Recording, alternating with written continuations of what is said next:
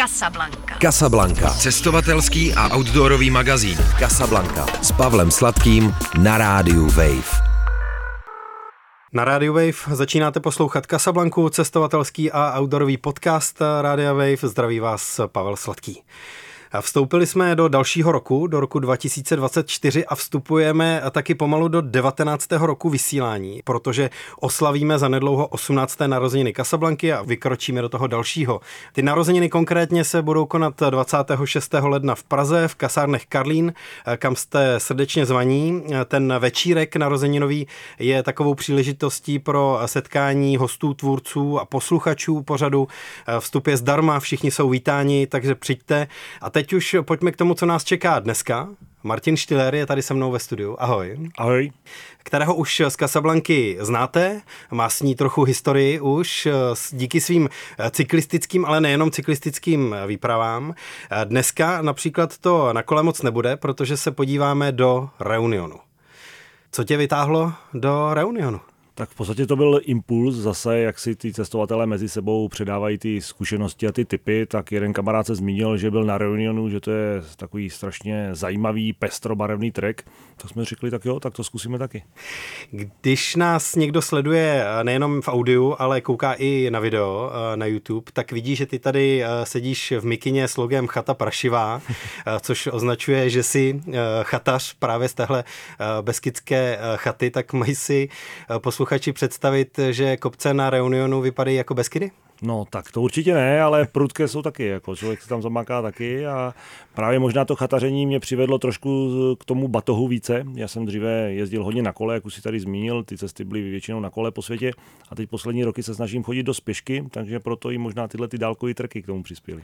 Ty jsi na kole totiž hodně jezdil i s rodinou, včetně eh, malých dětí, dlouhé trasy eh, po Evropě i mimo ní, tak teďka s batohem je to taky v rodinném vydání? To zatím ještě ne. Samozřejmě takové ty jednodenní, dvoudenní, třídenní eh, výlety, to, to jo, nebo nějaký po Alpách nějaký přechody, dejme tomu takhle kratší, jo, ale že bychom něco šli třeba na dva týdny nebo na dva měsíce s rodinou, tak to ještě ne, k tomu jsme ještě nedospěli, ale ono to asi taky možná časem přijde.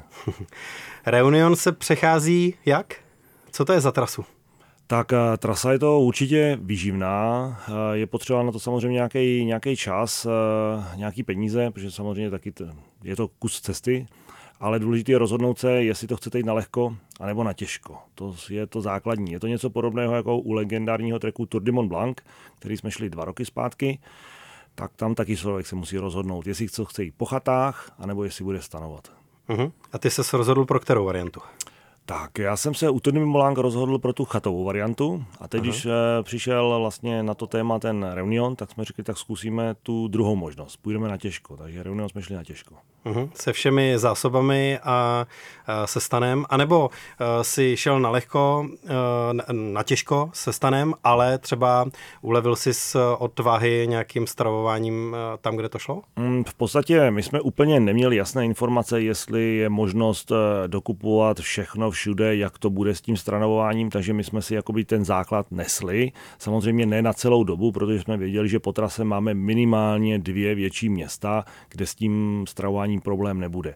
Ale jak to bude mezi tím na těch horských úsecích, jak to bude přesně s těma chatama a podobně, jestli bude volno, nebude volno, tak na to jsme se úplně nechtěli spolehat, takže na vždycky aspoň na tu třetinu nebo půl trasy jsme si to zásobování nesli. Asi bychom měli říct, kde Reunion je, protože je to vlastně Evropa, není to Evropa, tak uh, přibliž, kde to je, ať máme jako všechna základní fakta nějak srovnaná. Takže jednoznačně geograficky Evropa to není, jo, protože to je samozřejmě Afrika, řekněme geograficky, je to kousíček eh, vedle Madagaskaru, kousíček vedle Mauriciu, to znamená na východ eh, od afrického kontinentu. Ale ta Evropa to samozřejmě trošku je, protože je to nejjižnější bod Evropské unie. Patří to francouzům a je to normálně rizí Francie. Není to jako bývalá francouzská kolonie úplně, že by tam francouzi jenom měli nějakou svou třeba částečnou moc nebo něco, je to vyloženě regulérní francouzské území. A to znamená, že tam letíš vnitrostátním letem francouzským, jo? V podstatě dalo by se takhle říct, ty lety z Francie jsou dost eh, levný, hlavně pro francouze. Tam jsou úplně takové speciální jakoby, tarify, že francouzi na Reunion lítají jinak než cizinci. Ale my jsme nezvolili nakonec tu variantu přes Paříž, přes Francii, ale my jsme letěli přes Dubaj a Mauritius. To jsou dvě takové základní možnosti, jak se tam dá dostat. Obě mají svoje výhody i nevýhody. Cenově to je plus minus pro nás, jakoby nefrancouze v té chvíli, na stejno. Časově, řekněme, skoro taky. A my jsme se proto rozhodli, že ve, v Paříži se mi nelíbí, když letíte někam, tak musí, přiletíte na jedno letiště, třeba z ty Prahy nebo z ty Varšavy, přiletíte do Paříže na jedno letiště a veřejnou dopravou se musíte přes Paříž dostat na druhé letiště. To je prostě takové pro mě postavené na palici, takže my jsme se radši rozhodli, že poletíme přes Dubaj.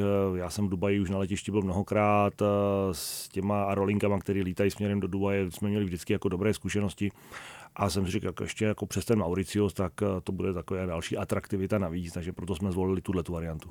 Ale eh, nebyl tam nějaký stopover, jenom jste uh, tam přestupovali. Mauricius si nestihl prohlídnout.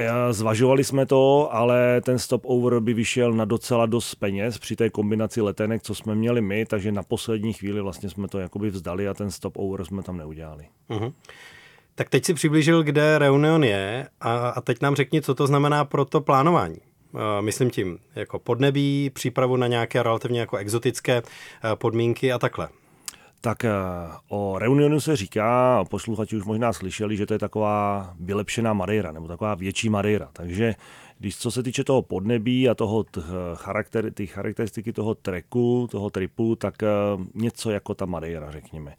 To znamená, je potřeba se připravit na velké kopce, je potřeba se připravit na podnebí, které bude střídavé, chvíli bude vedro, chvíli bude vlhko, pak bude pršet třeba, ale samozřejmě záleží, v kterou roční dobu tam letíte. Třeba ten můj kamarád, který nám dal inspiraci, ten tam byl v květnu a ten dno denně zažíval déšť. Že prostě furt máte mokré boty, jdete ve stezkách, které jsou prostě plný bahna, jako úplně komfortní to není. My jsme tam letěli těsně po jejich zimě, to znamená jakoby náš konec léta, začátek podzimu a v té chvíli je to klima tam úplně jiný a že to počasí bude té naší turistice tak fantastický, to jsme popravdě ani netušili. Možná nám to dokonce i extrémně vyšlo, jo? protože i ty další lidi, co šli s náma, co tam na Reunionu třeba žijou, tak oni říkali, prostě teď máte kliku, prostě takovýhle počasí 14 dní v kuse, to moc tak často nebývá. No. Jak to teda konkrétně probíhalo v tom září? Září to bylo, kdy jste vyrazili? Září, říjen, tak nějak. No. Kolik vás bylo?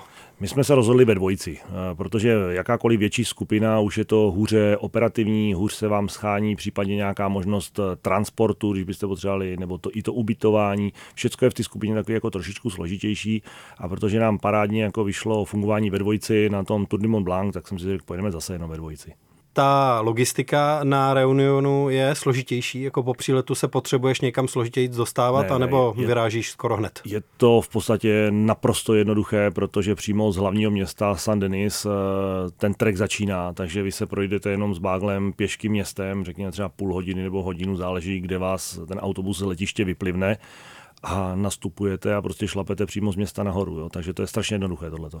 Takže v Sandeny jste se ani nezdrželi? Neokoukli jste město, ale rovnou jste eh, hnali za tím hlavním cílem výpravy. Jo? My jsme se tam zdrželi jednu, jednu noc, v podstatě my jsme tam jeden den přiletěli, nakoupit si nějaké drobné věci, co nám ještě chyběly, nějaké to jídlo, pití.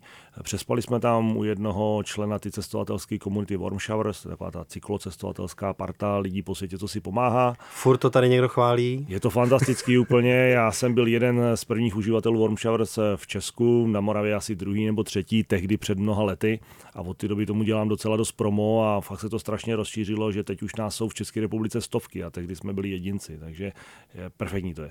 A to je teda jak dlouho, co využíváš Warm Showers, když říkáš, že jsi vlastně jeden z prvních českých Já jsem se o tom dozvěděl od jednoho Číňana na Grand Canyonu v roce 2010, kdy jsme přijížděli Spojené státy. A tehdy nás v České republice bylo 14 uživatelů a na Moravě jsme byli dva nebo tři. Aha. Takže jo, to už seš docela veterán.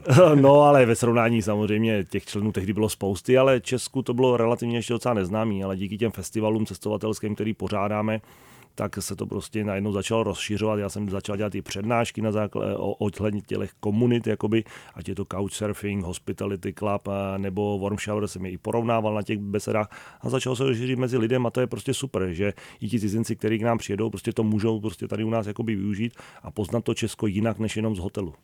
A teda, když už jsme tu odbočku udělali, tak ty festivaly, co eh, si teď zmínil, to jsou festivaly cyklocestování, Přesně eh, o tak. kterých mluvíš eh, především, kterých si taky pořadatelem. Takže já tě představuji nejenom jako někoho, kdo přešel Reunion a má za sebou spoustu cyklistických a jiných výprav, nejenom jako chataře Beskického, ale taky jako pořadatele festivalu cyklocestování. Nějaký se teď chystá? Přesně tak, tak teď aktuálně v lednu máme dva, jeden v Hradci Králové, jeden ve Frýdku místku, ten ve Frýdku místku teďka v neděli 6. ledna a Hradec Králové máme teda aktuálně dva dny za sebou. Tak teď zpátky na eh, Reunion. Eh, když jste opustili město, tak co člověka čeká jako první eh, na tom trailu? No samozřejmě ten výstup od toho moře do, do těch hor, takže ten je docela výživný, je to fakt hodně do kopce, pořád stoupáte, ale co je na tom fantastický, a to nám bylo i řečeno dopředu od toho chlapíka z toho Warm Showers, který říká, hele, vůbec se nebudete nudit každých půl hodiny je ta vegetace, ta krajina je úplně jiná. On je opravdu pravdu, že jak stoupáte, že každých 200-300 výškových metrů prostě to vypadá jinak, mění se kitky, mění se stromy, mění se keře, furt je na co se dívat. Takže byť to náročný bylo, protože samozřejmě bylo teplo, máte těžký bagl, navíc jdete první den, že jo, tak o to je to horší, tak ale utíkalo to tou atraktivitou toho okolí ty první dny jsou opravdu zátěž. Jako Vždycky. to může být eh, na sněhu, v tropech, eh, no. kdekoliv, tak nejtěžší bagel, nejvíc očekávání, eh, nejvíc stoupání. A, a, z, a zvyknout si na to samozřejmě, že jo, jakoby, hmm, hmm. protože předtím samozřejmě člověk chodil, nějakým způsobem pořád jakoby trénuje, ale nejdete hnedka celý den s těžkým báglem do takového krpalu v takovém teple. Víš, kolik jsi měl na zádech? Uh, nějakých 13 až 17 kg jsme se tak jako pohybovali. Záleželo, kolik táhnete vody, na jestli na jeden den nebo na den a půl. Každý taky pije úplně jinak. Já třeba piju mnohem víc než eh, kolega Láďa. Tomu stačí 2 litry na den. Já potřebuji klidně 4, jo. Takže to je potom hrozně individuální. No ale na deštivém ostrově by člověk očekával, že se zásobováním vodou tam úplně problém nebude. No to je právě ten rozdíl toho počasí, co měl ten náš kamarád, který Aha. tam byl v květnu, který měl deštivé počasí a my jsme měli po zimě je relativně sucho. Takže nemůžete počítat, že všude voda bude. Eh, vodopádu moc není, to je zase ta trošku nevýhoda toho pozimního počasí, že nemáte ten reunion tak prostě úžasně nadspaný vodou, tolik zelených kytek, tolik džungle není ale zase jdete jakoby botama v suchu po pěkných stezkách, které se vám nekloužou, jo? takže ono má všechno svoje pro a proti. A když jsi teda zmínil ty boty, eh, tak to jsou ve tvém případě těžké pohorky, anebo eh, chodíš, jak se teďka často chodí vlastně v běžeckých botách? Já jsem zastánce pohorek ale nenutím to nikomu, opravdu každý to má jinak, je to značně individuální a nedá se říct, co je lepší, prostě opravdu každý ten pocit má jiný. Já jsem zastánce radši, pevn... když jdu s velkým těžkým báglem, v nějakém třeba i náročnějším skalnatém terénu, tak prostě pro mě ta pohorka je zásadní. Já když vím, že by mě čekalo suťoviště nebo něco takového, tak eh, jako pohorky jsou eh, taky eh, velká výhoda. No. no ale spousta lidí vám řekne, že prostě v těch lehonkých teniskách plátěných to taky přeběhnou. No tak přeběhnou. Asi jim to líbí cihově. Já říkám v tomhle směru, ať si každý to vyzkouší oboje a zůstane u toho, co ho víc baví. A ještě možná jeden argument je pro pohorky nebo pro tu pevnou obuv, že u těch lehkých běžeckých bot se na dlouhých trailech předpokládá, že to nedojdou vlastně, že se po cestě rozpadnou, že se budou pořizovat další, kdežto ta pohorka aspoň jako teda vydrží a nespotřebovává se další, protože se to zvládne v jedné botě, která má za úkol teda vydržet víc let. Asi, asi jo, to na tomhle něco bude a potom samozřejmě ještě pohorka si myslím, že je velký plus, když člověk eh, jde do nějakých oblastí, kde je nějaká havěť, eh, třeba hadí a podobně, tak přece jenom máte vyšší botu. Jo? A když byste šlápli v tenisce na hada, tak je šance, že vás do kotníku kousne, když to, když to s tou pohorkou to moc nehrozí. Ale zrovna Reunion není místo, kde byste se museli bát nějaký takovýhle havětí, tam v podstatě nic není. To mluvíš spíš o Austrálii. Třeba Austrálie, Jižní Amerika jo, a různě. Co byl, pokud takovýhle moment máš, co byl takovýhle nějaký první moment na reunionu v rámci toho výšlapu, eh, kdy jsi řekl, tak a už teď by to stálo za to? Tak to je velmi těžké. Jestli, jestli to takhle máš teda. Já myslím, že hodně lidí, jako když se do toho vrhne, tak eh, pak na té cestě zažije nějakou první věc a si říká, jako už kvůli tomuhle To stálo za to, že jsme se sem vypravili eh, dlouhý let, spousta příprav, eh, peníze a čas eh, do toho investované a nějak na to jako vyboxované. No tak my asi hnedka mm, první, druhý, třetí den to počasí, když jsme viděli, když jsme vylezli na ten hřeben první, na ty, na ty první kopce a tam tu ty krásné výhledy, to počasí, viděli jsme ty první krátery, co tam jsou, tu džungli, tak asi to bylo jasný, že to stálo za to už. No. Já jsem v nějakém popisu té trasy uh, právě četl, že hned někde z kraje se jde přes nějaké zborcené krátery. Co to je, nebo uh, jakoby, co to znamená vlastně? Tak uh, tenhle výraz zborcené krátery, tak to jsem jako asi Aha. nikde ne, nečetl, to si úplně nevybavím, co by tím mohlo být myšleno, ale v podstatě je celý Reunion je plný sopek, uh, různých kalder, uh, ať už starých nebo, no, nebo relativně nových, takže záleží, odkud to člověk šel. Když se jde ze severu, tak jakoby ta nejznámější, nejvíc viditelní a sopka a kráter je teda zase až úplně na konci, ta je dole na jihu.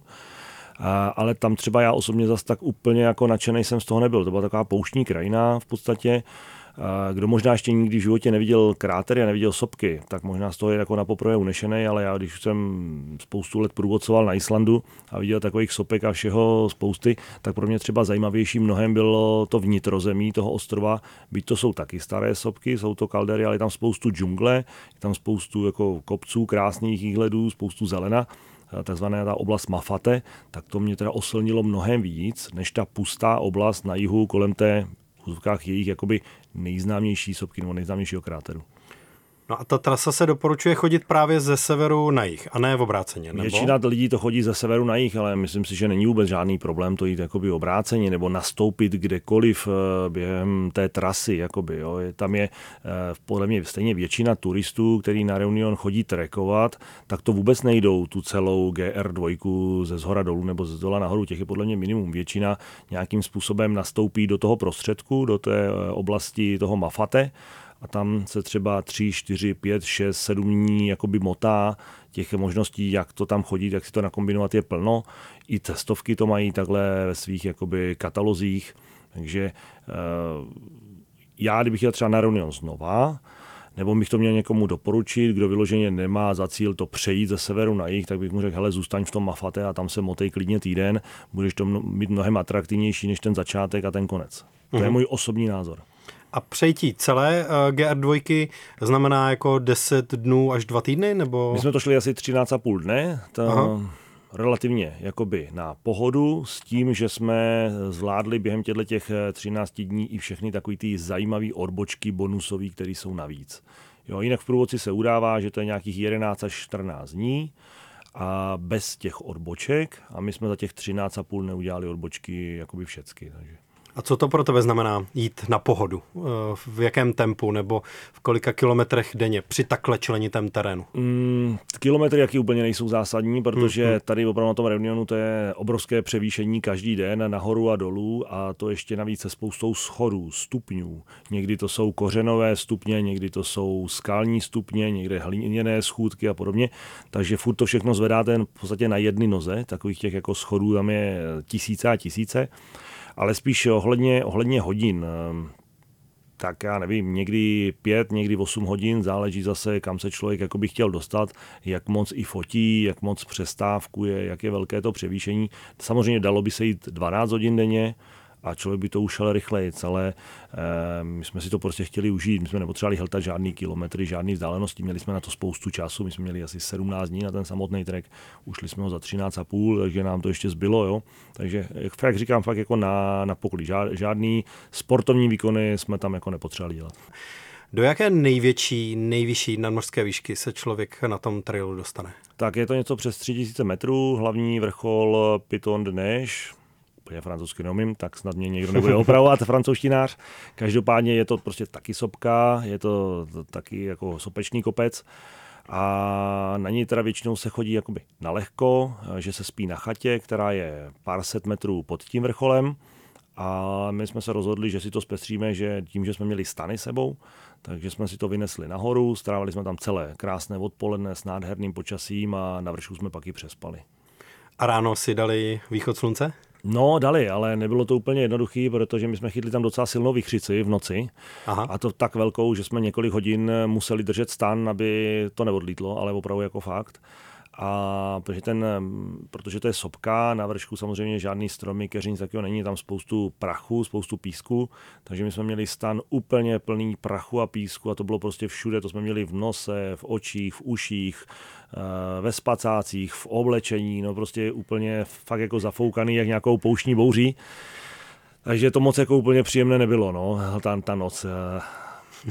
Prostě, a ale to, i to patří k tomu dobrodružství. A stan jste měli nakotvený teda k nějakým šutrům jo, jo, okolo? Jo, stan jsme měli navázaný normálně na šutry, jakoby všude zatížený, ale i tak jsme ty tyčky museli držet, protože ten vítr byl takový, že když jsme to nedrželi, tak to prostě ten stal pokládalo úplně na zem, jak skládačku, jak leporalo se z toho stalo. No, no a říkal jsi teda potom druhý den ráno, že to byl dobrý nápad, eh, to tam vytáhnout a eh, zakempit přímo nahoře, nezůstávat na té chatě? No, tak ono nás tam bylo víc, my jsme tam nebyli sami sami, nás tam bylo minimálně asi 10, možná 12 stanů jakoby celkem, ale ten vrchol, on má takový hřeben, a dva takové vrcholy boční a hlavní vrchol, mezi tím je takové sedílko plus ty hřebínky.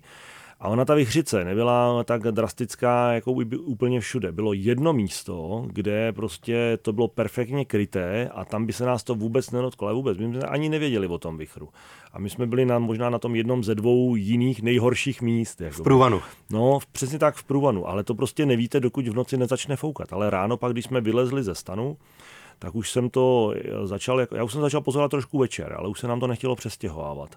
A pak ráno ještě vychr byl pořád velký, já jsem to vyloženě pozoroval, že jsem se projít na ty jiný místa po tom hřebení a na tom jiném místě prostě spaly holky eh, ve dvou stanech, které přišly úplně poslední na ten hřeben na tu noc tam. A už na ně žádný jiný místo nezbylo. A postavili si to tam na tom místě. A oni holky, a my jsme žádnou vychřici neměli a tak. A já jsem pak pozoroval vlastně, jak ten vítr, kudy on letí, jak přelítává ten kopec a ty holky vlastně úplně minul. Jo? Takže někdy to je trošku o smůle, někdy to je trošku o štěstí. No. A označil bys eh, tuhle noc eh, za nějaký krizový bod eh, toho přechodu Reunionu? Ne, nebo byl ne. nějaký těžší moment? Já myslím, že krizový se to nedá nazvat, nebo aspoň jakoby člověk zažil opravdu už situace, kdy šlo o život, takže tady trošku nějakého větru a písku prostě v obličeji se nedá nazvat krizí. Jakože to bylo nepříjemné, to určitě jo, tak nechcete se probudit, že máte písek všude, v noci nevyspíte se v úzovkách, jo, ten tak na půl to vás taky nebaví, ale že by to byla nějaká krize, to asi ne. A jestli bylo něco horšího, těžšího, já taky asi myslím, že ne. Je, možná, když jsme přišli do některých vesnic a chtěli jsme si koupit nějaký jídlo a tam nic neměli. Nebylo se nic koupit, tam nebyl prostě obchudek, tak musíte začít přemýšlet, jak s tím jídlem šetřit a rozdělit si ho na další dny a snažit se zjišťovat, kde je další možnost něco dokoupit. Tak to, ale to je zase jenom taková jako drobná psychologická nepříjemnost, není to, že by šlo o život. No ale tak jde o zásoby, zase jako o něco jde, že jo? jo, tak jako kdo se rád nají, nebo si dá rád něco dobrýho jako já, tak jako trošku jako mrzí, když si jako nic nemůžete dopřát, no ale tak tak to je. No ale nic jste tam nevyšťárali, jo? Museli jste přeskládat eh, zásoby a pokračovat s tím, že vyjdete s málem. Ne, eh, nebo jste tam nakonec někdo, někoho přemluvili? Co nám tak? třeba chybilo pečivo. Jako my jsme třeba s tím kolegou Láďou rádi jsme si koupili nějaký chleba nebo nějakou husku nebo bagetu a to tam prostě nebylo, tak eh, místo toho jste třeba sehnali sušenky, no, tak se jedli sušenky a nebo konzerva rybiček třeba, jakoby, jo. Se sušenkama. No, třeba, no. a jaká je tam teda gastronomie, když je to francouzský reunion milion u afrických břehů, zjednodušeně řečeno? No, my tím, že jsme nešli cíleně po těch chatách, hmm. tak nemůžeme úplně mluvit o ty gastronomii, protože tam jakoby nahoře neexistují nikde žádné jako restaurace, kde byste si zašli samozřejmě na jídlo. Takže když přijdete na tu chatu, tak to většinou funguje tak, že tam máte ubytování spolupenzí, a máte, my jsme jednou spali na chatě, to je hned tu první noc vlastně, takže úplně takové jako jednoduché jídlo v takové jednoduché kuchyni někde na m, hm, takovém skoro ohništi, prostě v džuře v té chatě, prostě něco udělali, nějakou rýži, nějakou omáčku, byla k tomu i polívka, ta polívka byla evidentně zase z nějakého pytliku většího, nebo taková jako lehce instantní ale jako dalo se to jíst, nebylo to jako žádné špatné, i ta omáčka nějakou nakrajnou klobásou pálivou to bylo a potom vždycky na závěr je nějaký moučník, jako by kus nějaké buchty nebo koláče, takže jako jedle to bylo, ale že by to byla nějaká jako super gastronomie, tak to vůbec ne. A když jste se podívali do té kuchyně, tak jste říkali, to radši nepotřebujete vidět. Jako.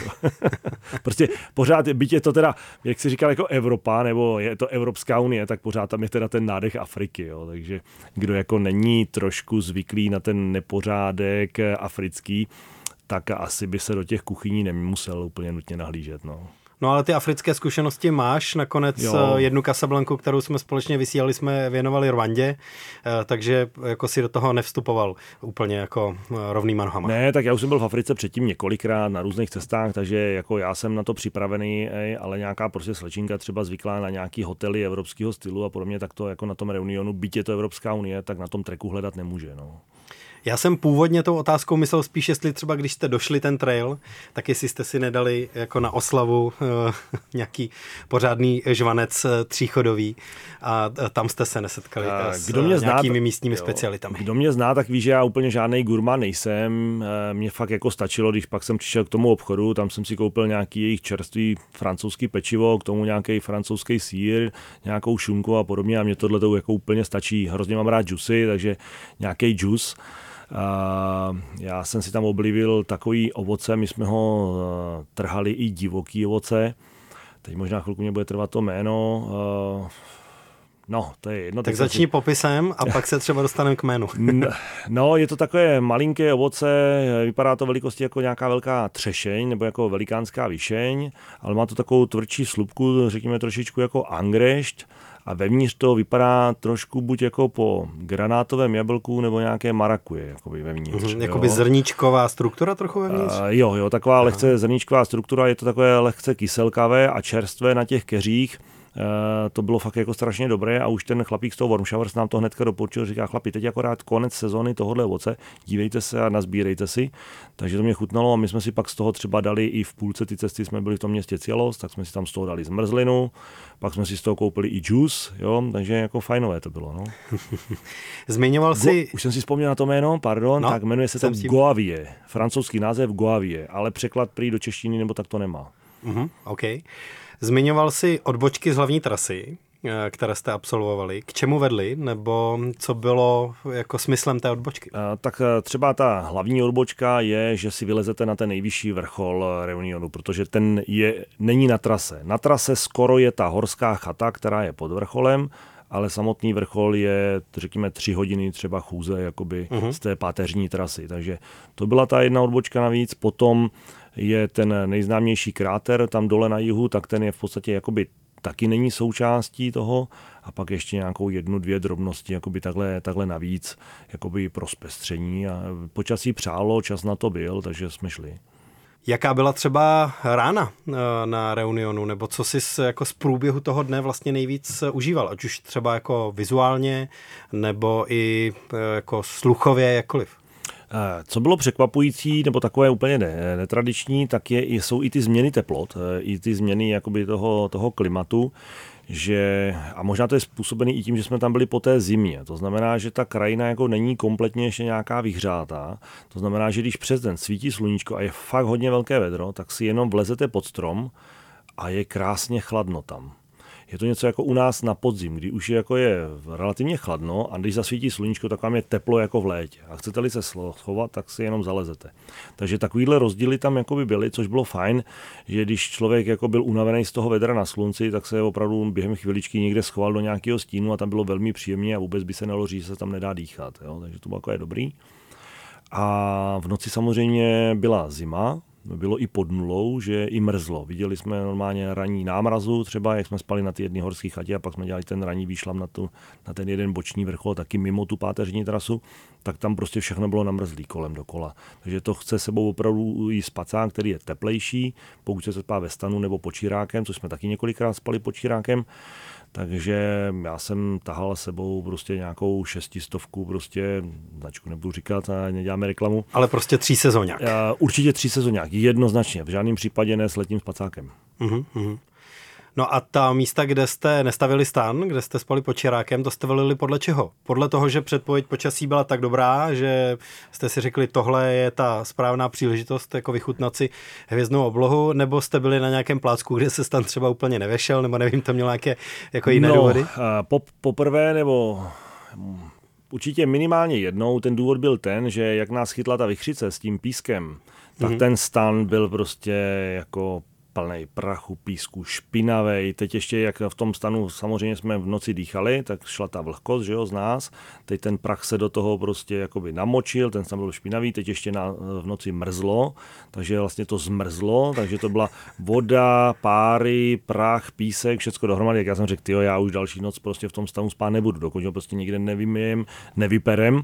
Takže jsem se spal nejdřív jednu noc sám pod Širákem a pak vlastně i, i Láďa spal další noc, protože prostě našli jsme krásné místo eh, s krásnýma výhledama, krásnou večerní oblohou, přesně jak si říkal, na pozorování hvězd.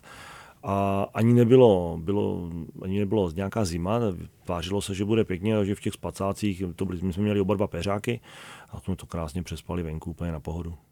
A pak jste teda stan přemáchli v nějakém potoce, nebo? No já jsem ho chtěl vymáchat v řece, ale Láďa prostě, že ne, že až doma, tak ho trošku jako povotíral jako hadrou, vodou a tak. A pak už jsme to nějak jako doklopítali v podstatě bez stanu, nebo to byly poslední asi tři noci jako po ty vychřici. Ty jsi uh, zmínil uh, dva roky starý přechod nebo obchod uh, Mont Blancu. Uh, o tom jsme se tady kdysi v Casablance bavili, jakože to je ten kandidát často jmenovaný na jako nejkrásnější trek v Evropě že to často bývají buď Dolomity nebo Tour de Mont Blanc kolem dokola. Kdyby si měl volit mezi Reunionem a Mont Blancem a mohl si vybrat jenom jeden, který eh, absolvuješ, tak teďka s tou zkušeností, když máš oba za sebou, tak který je lepší, který je výživnější, který tobě sednul víc? Eh, já si myslím, že to můžu dobře porovnat, protože já jsem měl krásný počasí na obou trecích po celou dobu od začátku do konce. A já osobně dávám teda přednost Tour Mont Blanc, uh-huh. ale je to tím, že já mám rád eh, víc skály, vysoké hory, skalní štíty, více jezera a prostě ty Alpy jsou víc otevřený a je to víc vidět, všechny tyhle ty věci. Kdežto prostě takový ty státy, kde je hodně džungle, tak za toho úplně tolik jakoby nevidíte. Jenže pak je jiná skupina lidí, která miluje právě ty různé kitky, ty různé keře, ty různé věci, tyhle ty, ty, co mají rádi právě tu, to zeleno, to džunglovo, tak ty by asi zase dali přednost tomu Reunionu, jo? ale i když dávám přednost tomu Tour Mont Blanc, tak uh, rozhodně ten Reunion byl zajímavý. A hlavně říkám, ta centrální část Mafate fakt stojí za to a je úplně lehce přístupná. My jsme tam potkali desítky, stovky lidí v tom ty centrální části, kteří tam, jak říkám, chodí nejenom na jeden den, na dva dny, na tři. Byli to seniori, byli to lidi s pejskama, byli to rodiny s malýma, tří, čtyřletýma dětma. Na procházky úplně turistika, jak fakt, když půjdete na Sněžku nebo po Beskydech, tak jednoduché a přístupné to tam je. Prostě je to Evropská unie, je to tam bezpečné, mnohde dojedete autama dost často blízko, to zabezpečení, to ubytování v těch chatách tam je, hlavně v té centrální části, v tom Mafate. Takže jako na turistiku jako parádní destinace i na tu jednodenní výletovou. Ty jsi mi úplně tu otázku sebral z rtu, já jsem se totiž chtěl zeptat i na to srovnání z hlediska zalidněnosti toho treku, protože tu Demon Blanc taky chodí značné množství lidí, buď jako celý ten trail, nebo jednotlivé části v jednotlivých zemích třeba jenom.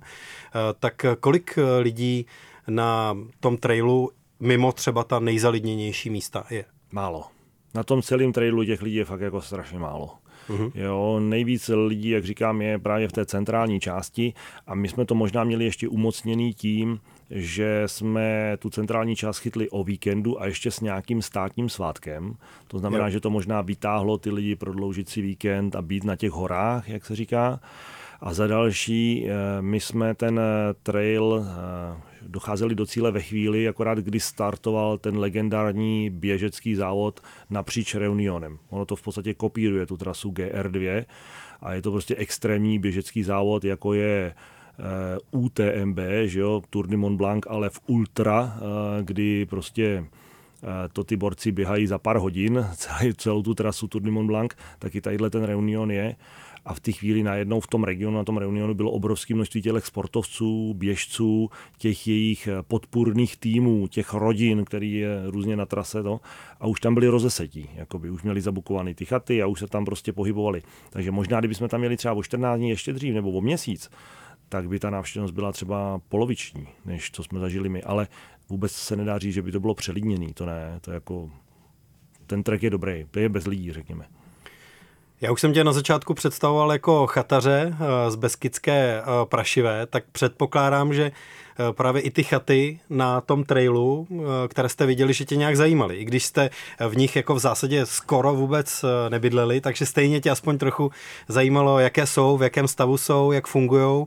Ty navíc teďka v klubu českých turistů budeš mít na starosti nejenom prašivou, ale budeš mít na starosti jako chaty KČT vůbec tak um, předpokládám, že jako úplně bez uh, profi zájmu tě to nezanechalo. Ne, tak určitě to, jakmile v té branži jste, tak se chcete podívat, jak to dělají jinde nebo jak to vypadá jinde. Takže třeba, byť jsem v nějakým outdoorovém časopise četl jak ta chata pod tím vrcholem má katastrofického, nepřátelského, agresivního chataře a kde si cosi, jako strašně špatné recenze. A i právě v tom českém časopise jsem to, jsem to četl, tuším možná, že Martin Úbl s kamarádama, když to šli, tak to o tom psali. Ale Martin oni Úbl, zakladatel Stezky Českém. Přesně tak, jako ale oni pravděpodobně narazili na toho druhého chataře, protože samozřejmě ty směny se střídají a já jsem narazil úplně na fantastického týpka, byť jsem v té chatě eh, nespál, v podstatě jsem si tam koupil jenom nějakou jednu plechovku pití tak eh, jsem se zeptal, jestli si celou chatu můžu projít, tak mě ukázal všechno, co bylo zavřené. Byl jsem v kuchyni, byl jsem ve skladech, byl jsem v jídelně, chodil jsem si po pokojích, udělal jsem si z toho takovou jako fotoreportáž pro sebe. A to a... si mu řekl, ale já jsem chatář a chtěl bych vědět, jak to děláš jo, ty. Jo, a nebo no, jenom si byl jako standardní řek, návštěvník. Řekl, já francouzsky neumím a on neumí anglicky, takže jsme si to ukázali jako ruce, nohy, jo, pár slovíček takových jakých mezinárodních jako pochopil, že mám taky chatu a ukázal mi to a strašně ochotný, přátelský, srdečný člověk úplně, jo, takže asi jsem měl štěstí na toho správného, když to Martin teda Úbil tam měl asi smůlu, no, protože tam má nějaký dost divoký zážitek s nima. já myslím, že každopádně eh, jako symptomatické, že já jsem se ptal na chaty a ty si začal mluvit o lidech, eh, co ty chaty provozují, protože ty lidi ty místa dělají. No jednoznačně, jakoby prostě, eh, když není správný chatař na chatě, tak ta chata nikdy nemůže být v pořádku, jo? To, je, to je jako jasný. Jinak samozřejmě ty chaty nejsou na úrovni těch českých chat, jsou na v horším stavu, jakoby, jo? Je, přeci jenom je to částečně Afrika, je to, je to prostě jiné. E, takže jako nepřijdete tam jako do krásný čistý chaty, kde je úplně všechno, krásný nový výčep, krásné čisté záchody. Ne, je to takové trošku, trošku jako jeté, řekněme, trošku použité, potřebovali by taky dost investovat, potřebovali by dost taky udržovat, ale ono zase na druhou stranu jako přeci jenom je pořád je rozdíl mezi francouzem a Němcem. Jo? To když půjdete ve Francii do francouzských chat a v Německu do německých chat, tak i ten rozdíl uvidíte. Jo? Ten francouz je přeci jenom trošku méně na ten pořádek a na ten systém. Prostě Ordnung ve Francii nikdy nebude takový jako v Německu. No? Asi ne, no. Chyběla ti ta francouzština, nebo jak moc ti chyběla francouzština v průběhu celého toho výletu? Protože když člověk jako šlape na trailu a většinu věcí už si nese, tak mu nechybí nic vlastně. Eh, ale eh, při té infrastruktuře kolem a při tom zařizování nebo někde na těch chatách, tak francouzština chyběla? Tohle je velmi dobrý dotaz, teďka co si položil, já za něj děkuju. Jednoznačně chyběla jednoznačně chyběla. Eh, byť, jak si říkal, měli jsme všechno sebou, ale pořád občas potřebujete něco dokoupit, nebo někde jsme chtěli přespat na chatě. Jednou jsme zaregistrovali, že jak neumíme francouzsky, že se náma skoro nechtěli bavit, pak se tam naštěstí objevil někdo, kdo nám pomohl to přetlumočit, takže to dopadlo. No a potom asi od nějakého třetího, čtvrtého dne jsme se skamarádili s jedním eh, mladým eh, francouzem, který to šel. A tak jsme si hrozně padli do oka a všechno, že jsme prostě celý ten zbytek toho trailu pak chodili skoro jakoby pospolu, nebo třeba jsme šli 4 hodiny zvlášť, pak se k nám přidal, my jsme, my jsme se s Láďou rozdělili a zase jsme se někde potkali, jo. Takže jsme pak už byla taková jako trojčlená parta, která šla tak nějak společně a on nám v té chvíli vlastně jako ve všem nějakým způsobem jako byl ochoten pomoct, nebo prostě to, co potřeboval, on jsme potřebovali i my, že jo, vodu, jídlo, někde něco, takže to bylo, v té jsme to měli ulehčenější. Takže jste měli gajda vlastně. Dá se říct. Samovolně. No, no. My jsme mu zase pomáhali v nějakých jiných věcech, on třeba zase nebyl zkušený úplně tak horalsky, nebo s mapou, jo, nebo v nějakém plánování, takže tak jsme to dělali společně jako úplně skvělý, opravdu takový mezinárodní tým, který vznikl náhodně, že jsme se potkali na cestě. A mapa byla digitální nebo papírová? Mapa, on měl papírovou i průvodce a my jsme jeli jenom digitální. Jo, takže jste to dali dohromady a... Jo, jo, jo. jo, jo. Tak díky moc za eh, tvoje vyprávění o Reunionu eh, v dnešní Kasablance a všech tvých zážitcích. Eh, máš nějaké plány že by si chtěl vyrazit na nějaký podobný trail, jako je teda buď jako alpský Mont Blanc, anebo exotičtější Reunion dál? Máš něco vyhlédnutého, co by sneslo tohle srovnání jako dvoutýdenního treku? Určitě jako mým snem pořád je podívat se někde k Fitzroyi nebo Torre de Paine, Serotore a tam někde prostě do Jižní Ameriky, ale teď ještě trošičku víc pokoukávám po jednom treku v oblasti Peru, ten název je tak složitý, že ho pořádně nedokážu vyslovit, tak ať to tady nekomolím. Já tomu pro sebe říkám hujaš, ale ono to jmenuje trošku nějak jinak. Ale tak možná to. Um, příští rok, v roce 25 až teda. Jakoby, no. A tam vybíráš teda eh, podle jako vizuálního dojmu nebo podle zpráv, které o tom uh, máš a pomalu se zorientováváš? No, jo? no, tak eh, v podstatě to je tak, že vždycky někde vidím nějaké jako pěkné fotky, mě to nějak zaujme, prokolikám to trošku víc, pak se spojím s někým prostě, kdo to šel, nebo kdo prostě o tom něco víc ví, zeptám se na nějaký takový ty detaily další a, a, pak, a pak prostě nějakým způsobem to následujeme. Martin Štiller byl hostem dnešní Kasablanky. Díky moc za to, že jsi přišel. Já děkuji za pozvání. Měj se dobře, ahoj, loučí se i Pavel Sladký, já se s váma budu těšit eh, za týden u dalšího dílu, další epizody eh, našeho podcastu a samozřejmě, jak už jsem říkal eh, na začátku, 26. ledna v Praze v kasárnech Karlín na 18. narozeninách Kasablanky na setkání tvůrců, posluchačů a hostů pořadu, kde budete všichni vítáni a doufám, že si to spolu moc užijeme. Mějte se krásně, ahoj. Casablanca. Casablanca. Cestovatelský a outdoorový magazín. V džungli, v poušti, uprostřed oceánu. Poslouchej Casablanku jako podcast. Kdykoliv a kdekoliv. Více na wave.cz lomeno podcasty.